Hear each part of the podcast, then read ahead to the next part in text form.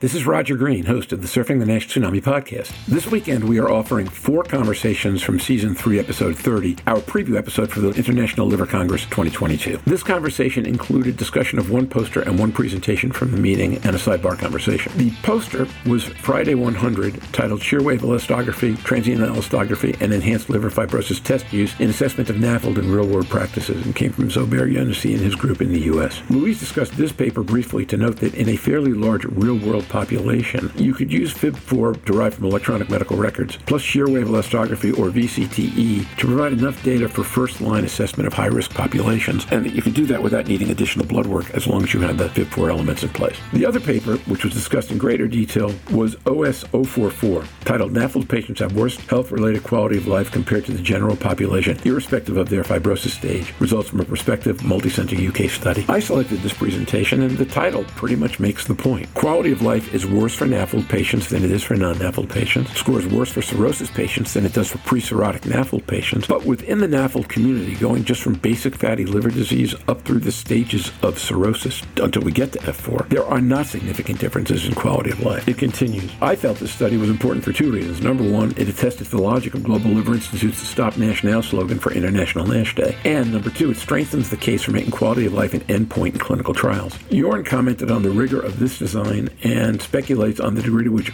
diabetes might have been the reason for some of these findings. He also noted, however, that there's real value to including quality of life as a clinical trial endpoint and that this paper seems to validate that assessment. Stephen closed the conversation by focusing on the importance of physicians checking patients' quality of life as part of their screening and regular visits, hard as it might be to find the time to perform that task. These conversations go into depth on some of the most intriguing issues today around patient screening, classification, and treatment. Some have conclusions that will change stakeholders' perspectives about NAFLD and NASH. So sit back, listen, enjoy, learn, and when you're done, join the dialogue on our LinkedIn discussion group.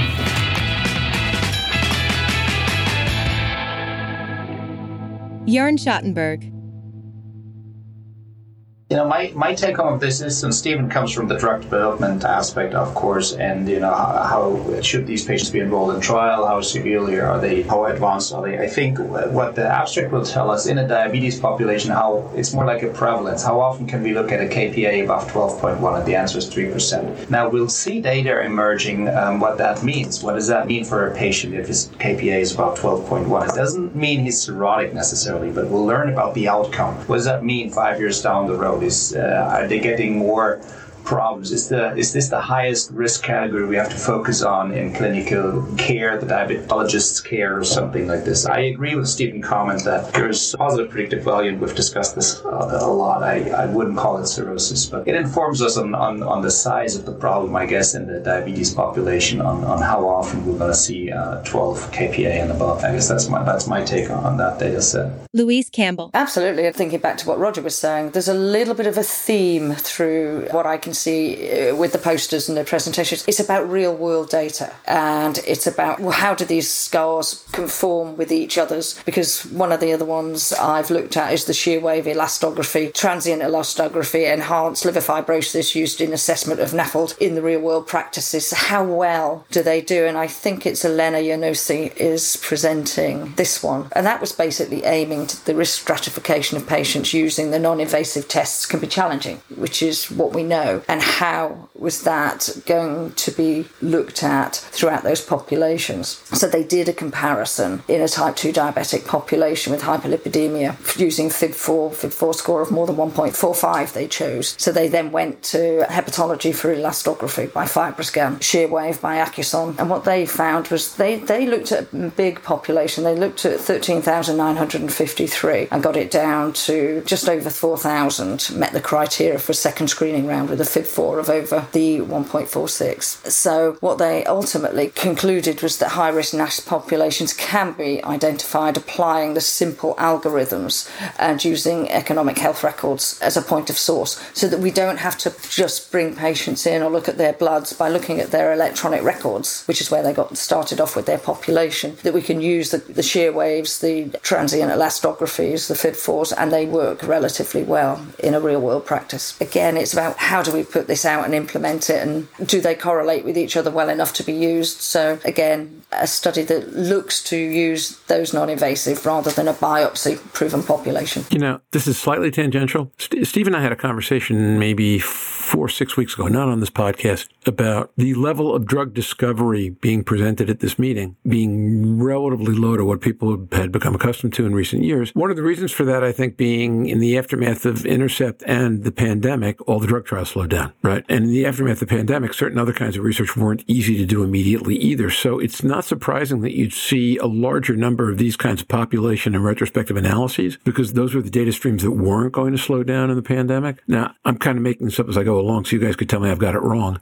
But it seems to me that that's one of the effects of the last couple of years in terms of how research has gotten done. No, I think it makes sense. Stephen Harrison. For sure, clinical trials slowed down. I mean, we probably are seeing an impact of that at this year's meeting. And I suspect any situation where patients had to come to clinic, sign consent, and have a procedure done, the more invasive the procedure, the fewer of them that were done. Just look at liver biopsy. I mean, you had endoscopy suites shut down, IR suites shut down, and that was probably the largest percentage of, of things that were shut down. Next would be MRIs. And then next would be things you could do as point of care, like come to the clinic, get a fiber FibroScan, get blood drawn. You know, if the patient was willing to get in the car and, and there was a nurse or sub investigator or a phlebotomist that was willing to come to work, you could put those two together probably more quickly than you could. You know, is there a scanner that's open? Is there a rad tech willing to do the scan uh, and the patient's willing to drive and sit in the waiting room? versus an interventional radiologist that's doing an invasive procedure where I can tell you in many parts of the United States, all that shut down for many, many months on end. I mean, it's not surprising that drug development reporting would be down and, and then what can we report? We, we can report and continue to enroll trials where you know there was less invasive things being done and less time in the doctor's office and patients could get in and out relatively quickly. So it's still good data. Yeah on the other hand uh, stephen i'm really excited to see uh, some of the um, uh, clinical trial data going to be presented. You know we're not allowed to discuss them today because they're embargoed. And needless to say i think you're going to be presenting uh, a resmetirom data but also a dual agonist i believe a glp-1 a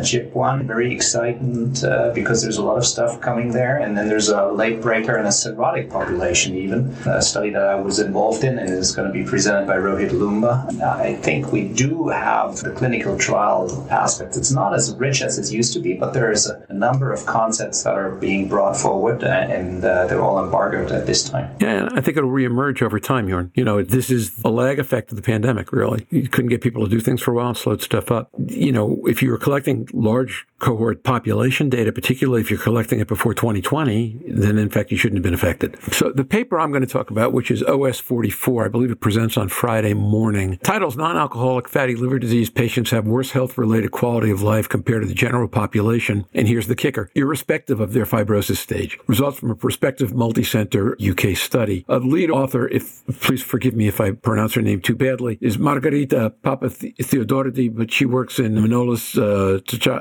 Tsakakis' I'm um, screwing up names all over the place. Please forgive. Lab.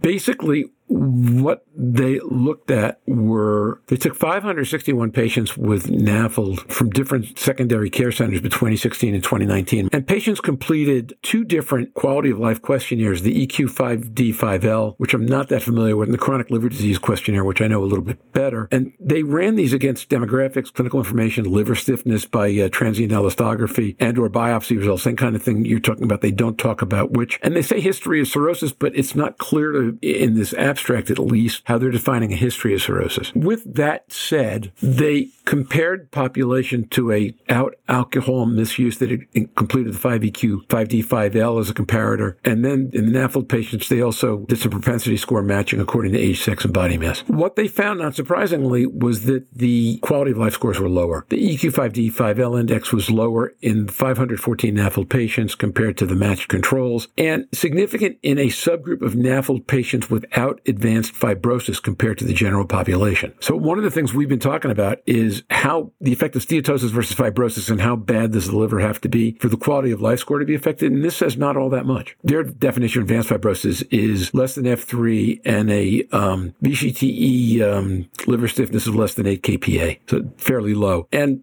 basically those patients without NASH do worse than the overall population. Okay. They go on to say that patients with cirrhosis score lower than the NAFLD patients we just described. However, among the NASH patients, once you get to NASH, there is no difference whether uh, you have advanced fibrosis or not on any of these measures. They talk about the index being negatively associated with type 2 diabetes, depression, osteoarthritis, not surprisingly, in the whole patient populations without cirrhosis. I think the punchline when you get to it is first of all that NAFLD in and of itself is a predictor of lower quality of life. And the cirrhosis then is a predictor beyond that. But NASH might not be. So one of the things that Jorn has been talking about a significant amount recently and others before that, Manal being one of those who comes to mind, is the importance of looking at quality of life. And they were talking last week in Global Liver Day about the reason the slogan is Stop NASH Now is because if we can simply stop progression, that would help the quality of people's lives. This, I think, says yes and no, right? It says that once you get to NAFLD, you, you are already going to have an impact on quality of life, which means we can be measuring against that in trials and other settings, and that that'll be true for everybody, worse when patients get to cirrhosis. Again, I don't know how they define history of cirrhosis. I don't know how many patients got biopsy as compared to simply had a VCTE, but those would be what the results suggest. I think that's an important study, Roger. A couple of things that come to mind is uh, they're using two tools so they have a liver-specific tool, which the CLDQ, as you said, and that's capable to pick up you know, distension of the liver capsule and some of that right upper quadrant pain, this, uh, the tiredness the liver patient has. And it has a generic tool for which you can actually compare to the general population. There's no CLDQ for the general population because they're not liver sick. So the EQ5D you can compare to the, liver, to the general population, and then they fare worse. My take home is that a lot of that comes from diabetes in this context, and I think you have to look in where these patients were recruited. Now it's secondary care and it's a general population, so the prevalence of really advanced fibrosis isn't going to be too high. I don't think they say it in the abstract. We'll have to see uh, how it is on the poster. But I think one reason why it's not showing up too strongly here with advanced fibrosis signal is that it's probably the prevalence is not very high in the cohort. There's actually been some good studies in the literature, also from consecutive studies showing improvement of fibrosis being correlated with uh, quality of life, liver specific quality of life, that is. And as such, I am, uh, from what what we are seeing actually, if, if you get a strong enough signal in the advanced cirrhosis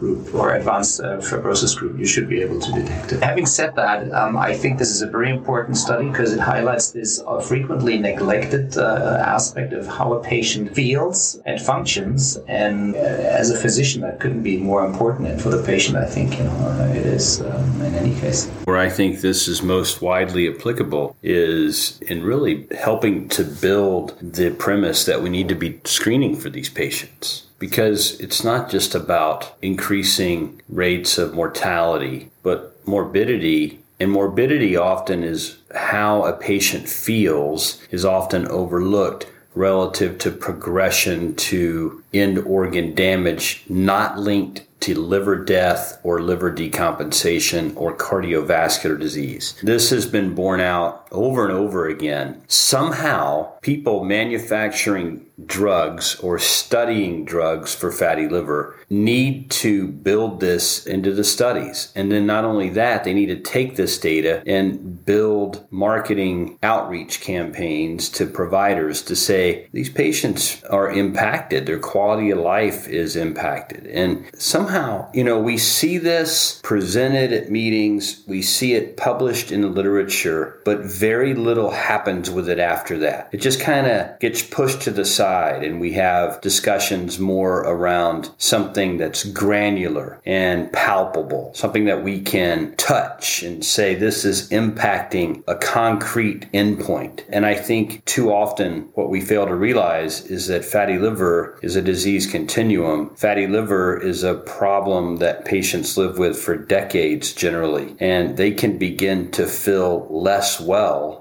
in some regard long before they develop liver cancer, kidney disease, diabetes, complications of diabetes, liver related decompensating events, liver related need for transplantation, or cardiovascular disease or death. So I like it. I think we need to use this and leverage what it's telling us. And now, back to Roger. We hope you've enjoyed this recording. If you have any questions or comments about the content of this conversation or the entire episode, please send an email to questions at surfingnash.com. We'll be back next week with three episodes a pre EASL episode on Monday and same day recordings both Friday and Saturday. Please join us for all of them. Until then, stay safe, surf on. We'll see you on the podcast. Bye bye now.